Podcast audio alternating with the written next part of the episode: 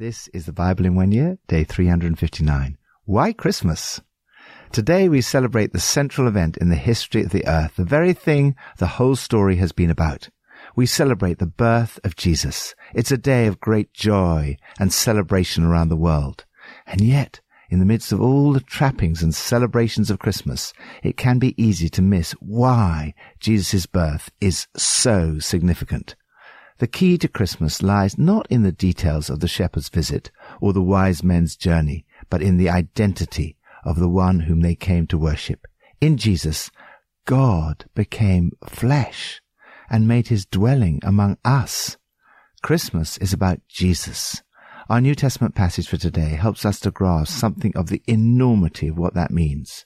In it, we're reminded that baby Jesus is also the Lord of Lords and King of Kings we're given a glimpse of the cosmic struggle between good and evil as a vast array of powers and authorities line up against God.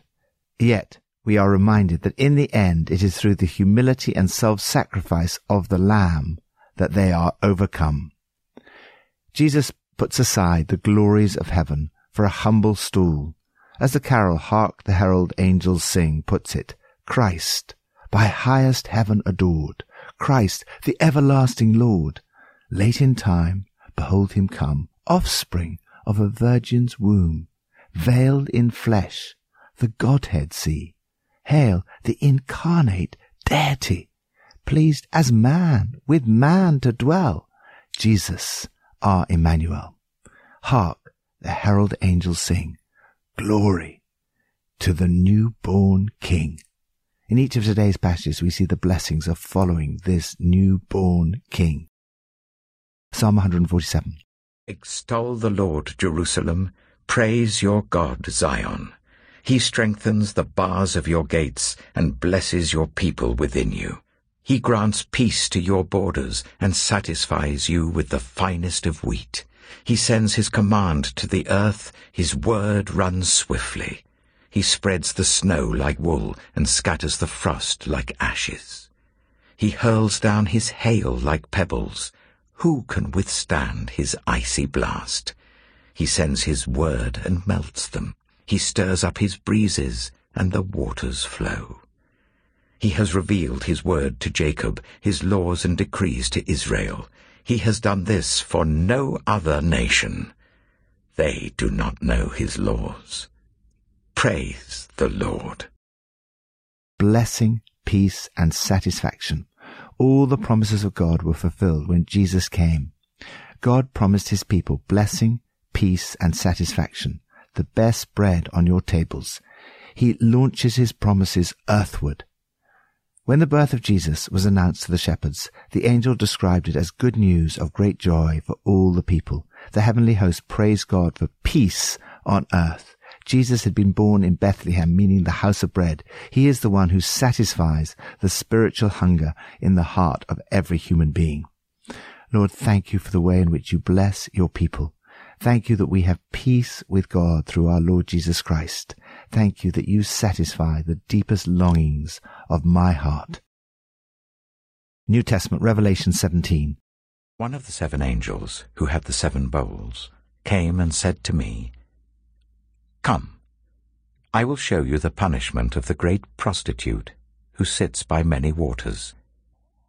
With her the kings of the earth committed adultery, and the inhabitants of the earth were intoxicated with the wine of her adulteries. Then the angel carried me away in the spirit into a desert.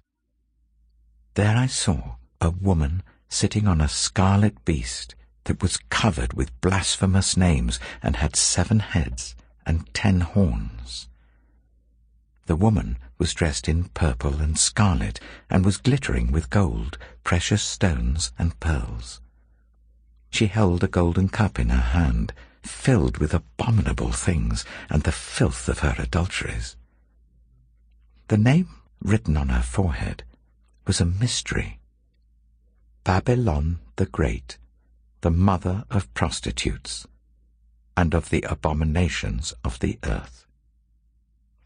I saw that the woman was drunk with the blood of God's holy people, the blood of those who bore testimony to Jesus. When I saw her, I was greatly astonished. Then the angel said to me, Why are you astonished?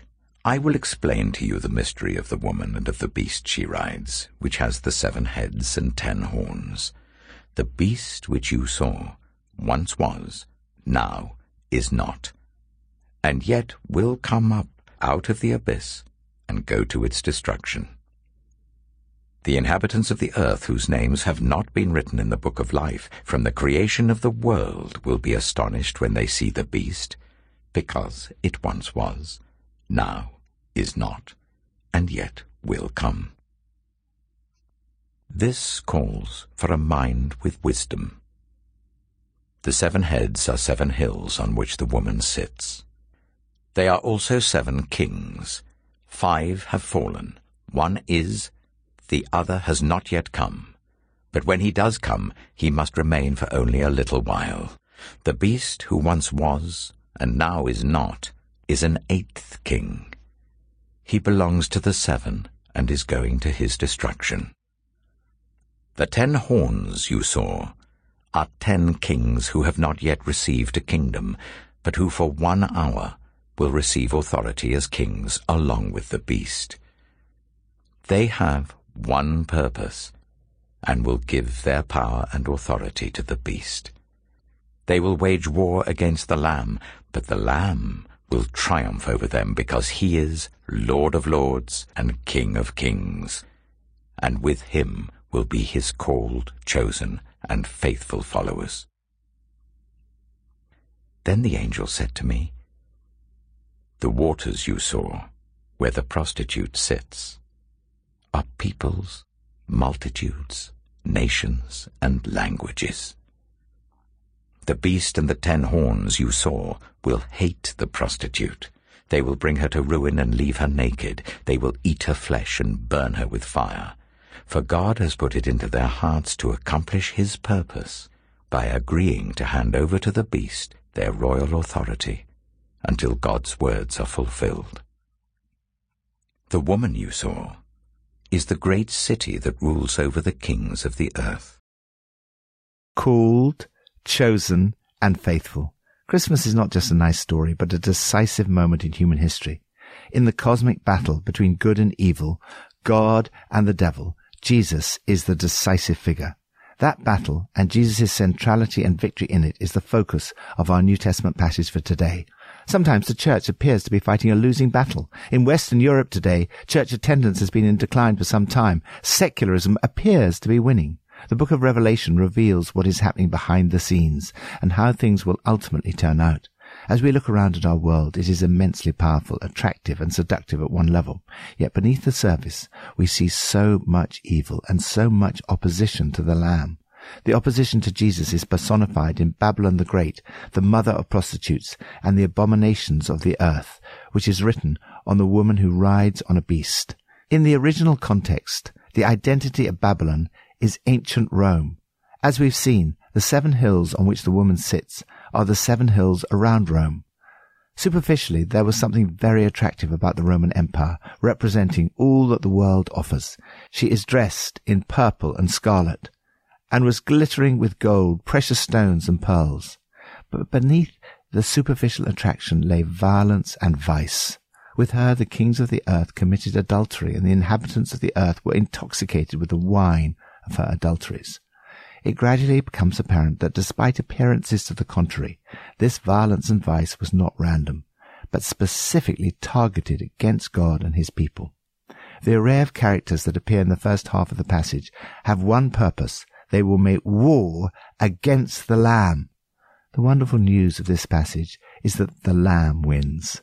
He doesn't only win, he also includes you in his victory. They will make war against the Lamb, but the Lamb will overcome them because he is Lord of lords and King of kings. And with him will be his called, chosen, and faithful followers.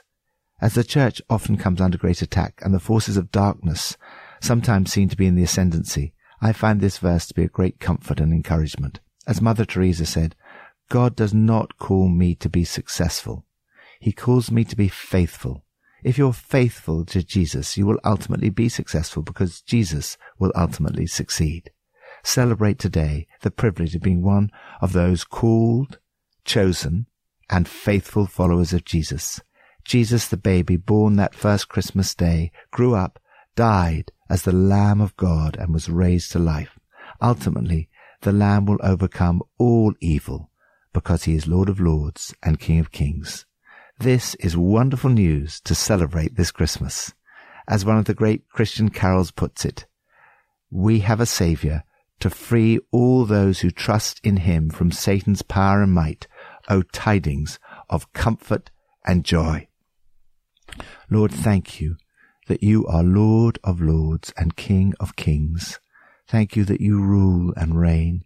Thank you that ultimately the Lamb will overcome all the forces of evil. Help me to stick close to Jesus and be among his faithful followers. Old Testament, Nehemiah 3 and 4. Eliashib, the high priest, and his fellow priests went to work and rebuilt the sheep gate. They dedicated it and set its doors in place, building as far as the Tower of the Hundred, which they dedicated, and as far as the Tower of Hananel. The men of Jericho built the adjoining section, and Zakkur, son of Imri, built next to them. The fish gate was rebuilt by the sons of Hassenaah.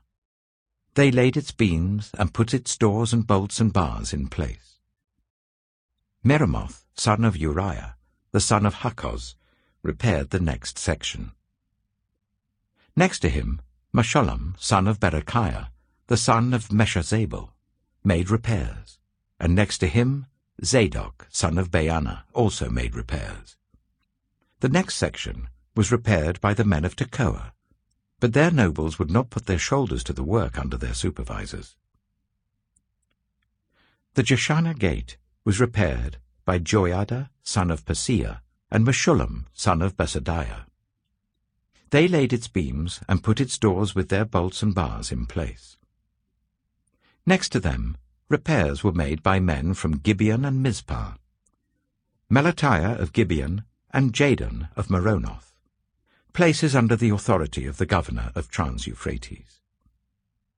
Uzziel, son of Harhaiah, one of the goldsmiths, repaired the next section, and Hananiah, one of the perfume makers, made repairs next to that. They restored Jerusalem as far as the broad wall. Rephaiah, son of Hur, ruler of a half-district of Jerusalem, repaired the next section. Adjoining this, Jedaiah, son of Harumaph, made repairs opposite his house, and Hattush, son of Hashabneiah, made repairs next to him. Malkijah, son of Harim, and Hasshub, son of Pahath Moab, repaired another section and the Tower of the Ovens. Shallum, son of Hallohesh, ruler of a half-district of Jerusalem, repaired the next section with the help of his daughters. The valley gate was repaired by Hanun and the residents of Zanoah. They rebuilt it and put its doors with their bolts and bars in place. They also repaired a thousand cubits of the wall as far as the dung gate. The dung gate was repaired by Malkijah son of Rekab, ruler of the district of Beth Hakkerem he rebuilt it and put its doors with their bolts and bars in place. The fountain gate was repaired by Shallun, son of Kol-Hozeh, ruler of the district of Mizpah. He rebuilt it, roofing it over and putting its doors and bolts and bars in place. He also repaired the wall of the pool of Siloam by the king's garden, as far as the steps going down from the city of David. Beyond him, Nehemiah, son of Azbuk, ruler of a half-district of Beth-zur, made repairs up to a point opposite the tombs of David, as far as the artificial pool and the house of the heroes. Next to him, the repairs were made by the Levites, under Rehum son of Bani. Beside him, Hashabiah, ruler of half the district of Keilah, carried out repairs for his district. Next to him, the repairs were made by their fellow Levites, under Binnui, son of Henadad, ruler of the other half-district of Keilah. Next to him, Ezer, son of Jeshua, ruler of Mizpah, repaired another section, from a point facing the ascent to the armory, as far as the angle of the wall. Next to him, Baruch, son of Zabbai, zealously repaired another section. from the angle to the entrance of the house of Eliashib, the high priest. Next to him, Meremoth, son of Uriah, the son of Hakkoz, repaired another section, from the entrance of Eliashib's house to the end of it. The repairs next to him were made by the priests from the surrounding region. Beyond them, Benjamin and Hasshub made repairs in front of their house, and next to them, Azariah, son of Maaseiah, the son of Ananiah, made repairs beside his house. Next to him, Binnui, son of Henadad, repaired another section, from Azariah's house to the angle and the corner. And Palal, son of Uzai, worked opposite the angle and the tower projecting from the upper palace near the court of the guard. Next to him, Pedaiah, son of Parosh, and the temple servants living on the hill of Ophel, made repairs up to a point opposite the water gate towards the east and the projecting tower. Next to them, the men of Tekoa repaired another section, from the great projecting tower to the wall of Ophel. Above the horse gate, the priests made repairs, each in front of his own house. Next to them, Zadok, son of Immer, made repairs opposite his house. Next to him, Shemaiah, son of Shekaniah, the guard at the east gate, made repairs. Next to him, Hananiah, son of Shelemiah, and Hanun, the sixth son of Zalaph, repaired another section. Next to them, Meshullam, son of Berekiah, made repairs opposite his living quarters. Next to him, Malkijah, one of the goldsmiths, made repairs as far as the house of the temple servants and the merchants, opposite the inspection gate, and as far as the room above the corner. And between the room above the corner and the sheep gate, the goldsmiths and merchants made repairs. Nehemiah chapter 4 When Sanballat heard that we were rebuilding the wall, he became angry and was greatly incensed. He ridiculed the Jews, and in the presence of his associates and the army of Samaria. He said, What are these feeble Jews doing? Will they restore their wall? Will they offer sacrifices? Will they finish in a day? Can they bring the stones back to life from those heaps of rubble? burned as they are. Tobiah the Ammonite, who was at his side, said, What they are building, even a fox climbing up on it would break down their wall of stones. Hear us, our God, for we are despised. Turn their insults back on their own heads. Give them over as plunder in a land of captivity. Do not cover up their guilt or blot out their sins from your sight for they have thrown insults in the face of the builders. So we rebuilt the wall, till all of it reached half its height, for the people worked with all their heart. But when Sanballat, Tobiah, the Arabs, the Ammonites, and the people of Ashdod heard that the repairs to Jerusalem's walls had gone ahead, and that the gaps were being closed, they were very angry. They all plotted together to come and fight against Jerusalem and stir up trouble against it. But we prayed to our God and posted a guard day and night to meet this threat. Meanwhile, the people in Judah said, The strength of the laborers is giving out, and there is so much rubble that we cannot rebuild the wall. Also our enemies said, Before they know it or see us, we will be right there among them, and will kill them and put an end to the work. Then the Jews who lived near them came and told us ten times over, Wherever you turn, they will attack us. Therefore, I stationed some of the people behind the lowest points of the wall, at the exposed places, posting them by families with their swords, spears, and bows. After I looked things over, I stood up and said to the nobles, the officials, and the rest of the people, Don't be afraid of them. Remember the Lord, who is great and awesome, and fight for your families, your sons and your daughters, your wives and your homes. When our enemies heard that we were aware of their plot, and that God had frustrated it, we all returned to the wall, each to our work. From that day on, Half of my men did the work, while the other half were equipped with spears, shields, bows, and armor. The officers posted themselves behind all the people of Judah who were building the wall. Those who carried materials did their work with one hand and held a weapon in the other. And each of the builders wore his sword at his side as he worked.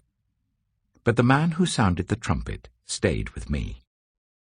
Then I said to the nobles, the officials, and the rest of the people, The work is extensive and spread out, and we are widely separated from each other along the wall. Wherever you hear the sound of the trumpet, join us there. Our God will fight for us. So we continued the work with half the men holding spears, from the first light of dawn till the stars came out. At that time I also said to the people, Let every man and his helper stay inside Jerusalem at night, so that they can serve us as guards by night and as workers by day. Neither I nor my brothers nor my men nor the guards with me took off our clothes. Each had his weapon, even when he went for water rebuilding, restoring, and repairing. Christmas Day, especially, is a day when all over the world the name of Jesus should be honored. Sadly, it is so often not the case. What can you contribute to seeing the name of Jesus honored in our world? Jerusalem was the city of God, where God dwelt. God had called Nehemiah and the people to rebuild the walls of Jerusalem. This is a wonderful visual illustration of the task of the church today we are called to rebuild and repair so that the name of Jesus may be honored again in our society. Do you ever wonder, am I needed? Do I have anything to offer? Is what I do of any value or significance? In this passage, we see that everyone was needed. Everyone went to work, shoulder to shoulder, side by side, rebuilding, restoring, and repairing. Each was given a portion of different lengths. The key is not to compare, but simply to get on with whatever God calls you to do. God notices what you do and values what you do. 2,500 years later, we're still reading what the people of God did here. Their names are listed they were all volunteers. None of them appears to have been professional builders by trade. They were business people, entrepreneurs, rulers, nobles, goldsmiths, and perfume makers. Yet they were willing to offer themselves for the task of rebuilding. All ages were involved. They might have been tempted to think that what they were doing did not seem very significant. Malkijah, the ruler, was asked to repair the dung gate. He did not complain that it was beneath him. He simply got on with it. Together, they were part of something very significant. They were rebuilding Jerusalem. They were bringing honor to God's name. Opposition and ridicule came from the outside and discouragement from within. The same was true for Jesus. His birth was not welcomed by all. Herod tried to kill him. The opposition to Jesus and his church continues today. You do not need to be afraid. Through a combination of prayer and action, success is possible. When opposition comes, respond like Nehemiah with increased prayer and extra vigilance. They never drop their guard. The key? Our God will fight for us. With God fighting for us, a nation can be changed. Churches can be filled. Family life strengthened. Marriage honored. The crime rate can fall and society can be transformed. Most important of all, the name of Jesus can be honored again as you look around at the state of the church, get involved in this task of rebuilding. Be willing to work hard and not to be put off by opposition. Lord, thank you that the Lamb always wins. That the one whose birth we celebrate today will ultimately be victorious because he is King of kings and Lord of lords. Pippa adds, in Psalm 147, verse 14, it says, He grants peace. Or as it says in Isaiah, He will be called Wonderful Counselor, Mighty God, Everlasting Father, Prince of Peace. Of the increase of His government and peace, there will be no end. Peace is what is needed this Christmas. Peace in our hearts, peace in our families, peace in the world, peace everywhere.